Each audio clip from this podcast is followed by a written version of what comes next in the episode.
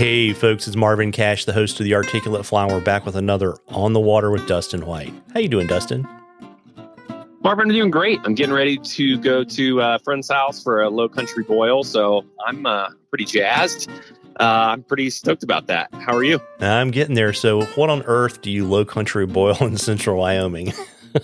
Oh, you, you, yeah. Well, we, we do have an abundance of crawdads here, so that's that's pretty good. So we can always find those. But other than that, it's you know going to the store and getting some some corn and sausage and everything else is is is pretty tradi- traditional. So uh, we're stoked on that. Yeah, I was a little concerned. I thought maybe you were jamming a pronghorn antelope into a pressure cooker or something. I don't put it past this Wyomingites. Uh, it it can be done. There's there's ingenuity there. Yeah, dude, if you have enough hot sauce and saltine crackers, you're good to go. Yeah, yeah. Won't even know the difference. So the amazing thing is, like, you've got your dry heat again, right?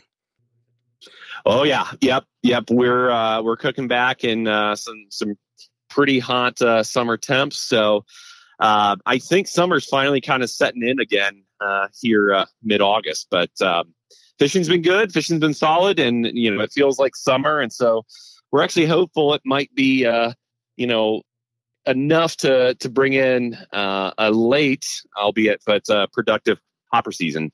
Yeah, well, there you go. So let's kind of work from far away to town back in. What are you seeing on the Bighorn? Yeah, uh, speaking of um, you know rising fish uh, hoppers, we actually are seeing um, some good dry fly fishing on the Bighorn. Um, folks that are wanting the nymphs are probably going to be frustrated with the amount of moss that's there, which is pretty typical for this time of year. But um, the uh, the trico hatch has been really, really killer and, and really effective at getting some fish looking up. So you know, folks are uh, want to throw hoppers, hopper, um, hopper to a dry. Um, if you're throwing, you know, a hopper to a, a trico tag off of it, that's been pretty pretty productive on the bighorn for us. Uh, there you go. And so, what are you seeing when you get closer to town? You know, as we uh, go, you know, jump over to the North Platte uh, on the mile end of things, uh, fish are still eating um, stonefly patterns pretty well, um, mixing up between goldens and yellow sallies. Uh, PMDs uh, are also been uh, very, very effective for us. Um, do want to let folks know that that water clarity, uh, though it looks tannic, is actually really, really good clarity. But just coming out of Seminoe, uh, there's enough of a tint to it that if you were to see it from a distance, you'd think, "Oh my goodness, it's it's blown out or it's too stained." But clarity is actually really, really good. Um, flows are, are great. Uh, the mile has probably been our most uh, productive section of water uh, that that we have uh, recently. Got it. And so that brings us to the reef. What you got there? Yep. Um, we're keeping our fingers crossed, Marvin, that one of these days we're going to be able to start getting lower. Um, below, just below Government Bridge, it looks like it's really, really close. They've dropped the flows to the reef to 1400 CFS. So, um, you know, we uh, aren't quite uh, there to be floating through town. That's still pretty dirty. Um, but with the drop in reduction, the particulates should start settling, and and we could least start getting a little bit lower stretches than just the top section of the reef. But that said, uh, yellow Sally patterns, PMDs, uh, and tricos have been really, really effective on the reef. Uh, we're even seeing some sporadic heads looking up and um, some uh, modest uh, success uh, hopper fishing as well. Moss has been a little bit of a uh, of an issue, but uh, it's only an annoyance. It's not a, a, a hindrance for us. Uh, got it. And so on the hopper front, you know, what's the kind of ideal size and color? Um, I like mixing it up with having a, a yellow and a pink hopper. Uh, you know, one that's a little more natural, one that's a little more flashy. Uh, size, you know, it's it is match the hatch. So try to look at what hoppers you see on the water or near the water that day. We're seeing anything from uh, about just about an inch to about an inch and a half, inch and three quarters uh, will do the trick. Uh, and as we've talked about a lot of times, we like running a tandem rig. So um, using you know two different hoppers together you know one that's run off the tag end of the other and um, you know pounding those banks and and i think folks are going to see some success um, still uh, your best chance is nymphing or looking for heads coming up for that spinner fall of the tricos um, that's definitely going to be your most productive. But folks that are, you know, gung ho about getting out there and throwing some hoppers, um, you're not going to blank on it. You are going to get some eats. Um, but uh, just try to uh, match the same size uh, that you're seeing of, of, those those grasshoppers that are near the bank, um, and and you're going to see some success. Uh, we've talked about in previous episodes that uh, at least uh, the terminal fly, whether you're only fishing one or if you're going to fish two, the terminal fly definitely tie that with a non-slip mono loop. Uh, that's going to give your hopper more movement. More movement uh, starts to mimic those ho- uh, live hoppers that get eaten a little more that are trying to spin in the water to kind of get themselves out. So uh, pretty noticeable difference between the two of those in, in terms of the productive nature of it, how many eats you're going to get. Yeah, got it. And got a question for you from Brenner, and he wanted to get your thoughts on if scud patterns are better is a natural or with a tractor colors and why?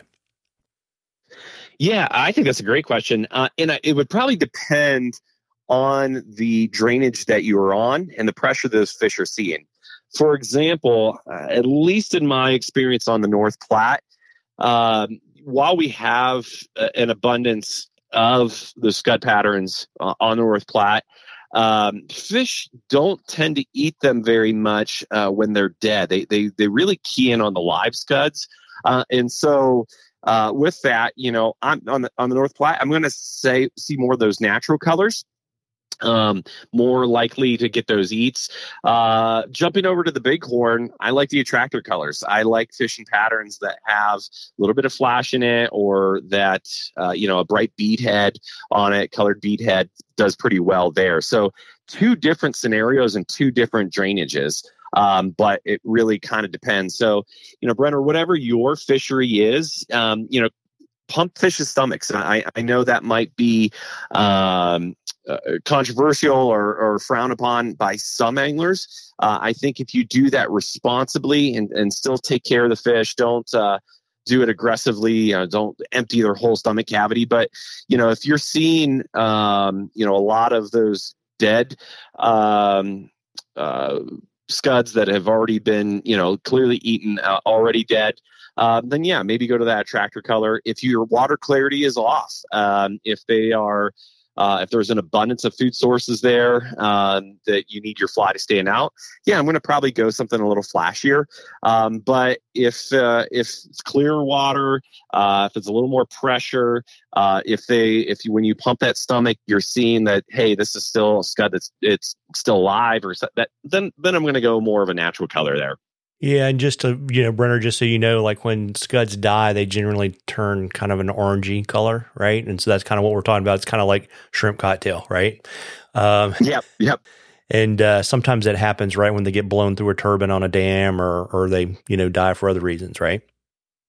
Yep, yep. So yeah, it just kind of depends on um, in the same reason we talk about you know hoppers and what size you know just a, a few moments ago um, it really does go back to you know trying to look at what you see around you um, and you and what your fisheries characteristics its personality um, that that it has the pressure that it has in you know I hate to say it, the disposition of your fish. Uh, some fish are, are pretty aggressive and eager to take things in in a lot of different contexts, a lot of different uh, presentations, um, and they're not too picky. But you know, pickier fish, you might need to scale back and go a little more natural. It just really depends on your water. Uh, but that's the fun thing about about fly fishing and getting out there and the rewarding nature of that problem solving uh, aspect of it um, to you know really try to figure out uh, that on your own. Um, yes, with the help of others, with the help of friends, ask you know talk to your local fly shop and see what they think. But um, that that gives you know for me those those little sort of queries that keep you awake at night that that you know make your head scratch uh, i love figuring that stuff out and that's that's part of what makes this sport so appealing to me and guiding so appealing to me is trying to figure those things out uh, the the reward of that is is pretty special yeah, absolutely. And you know, folks, we love questions at the Articulate Fly. You can email them to us. You can DM us on social media. If we use your question, I will send you some Articulate Fly swag. We're in here drawing for a half a day guided trip with Dustin at the end of the season. And Dustin, before I let you go, uh, boil your antelope tonight, you want to let folks know where they can find you and book you and fish with you? Yeah, I proudly guide for the Ugly Bug here in Casper, Wyoming. You can give us a call at the shop at 307 234 6905. You can also find me on Instagram at Dustin James White. Uh, well, there you go. Well, listen, folks, you owe it yourself to get out there and catch a few. Tight lines, everybody. Tight lines, Dustin. Tight lines, Marvin. Thanks so much.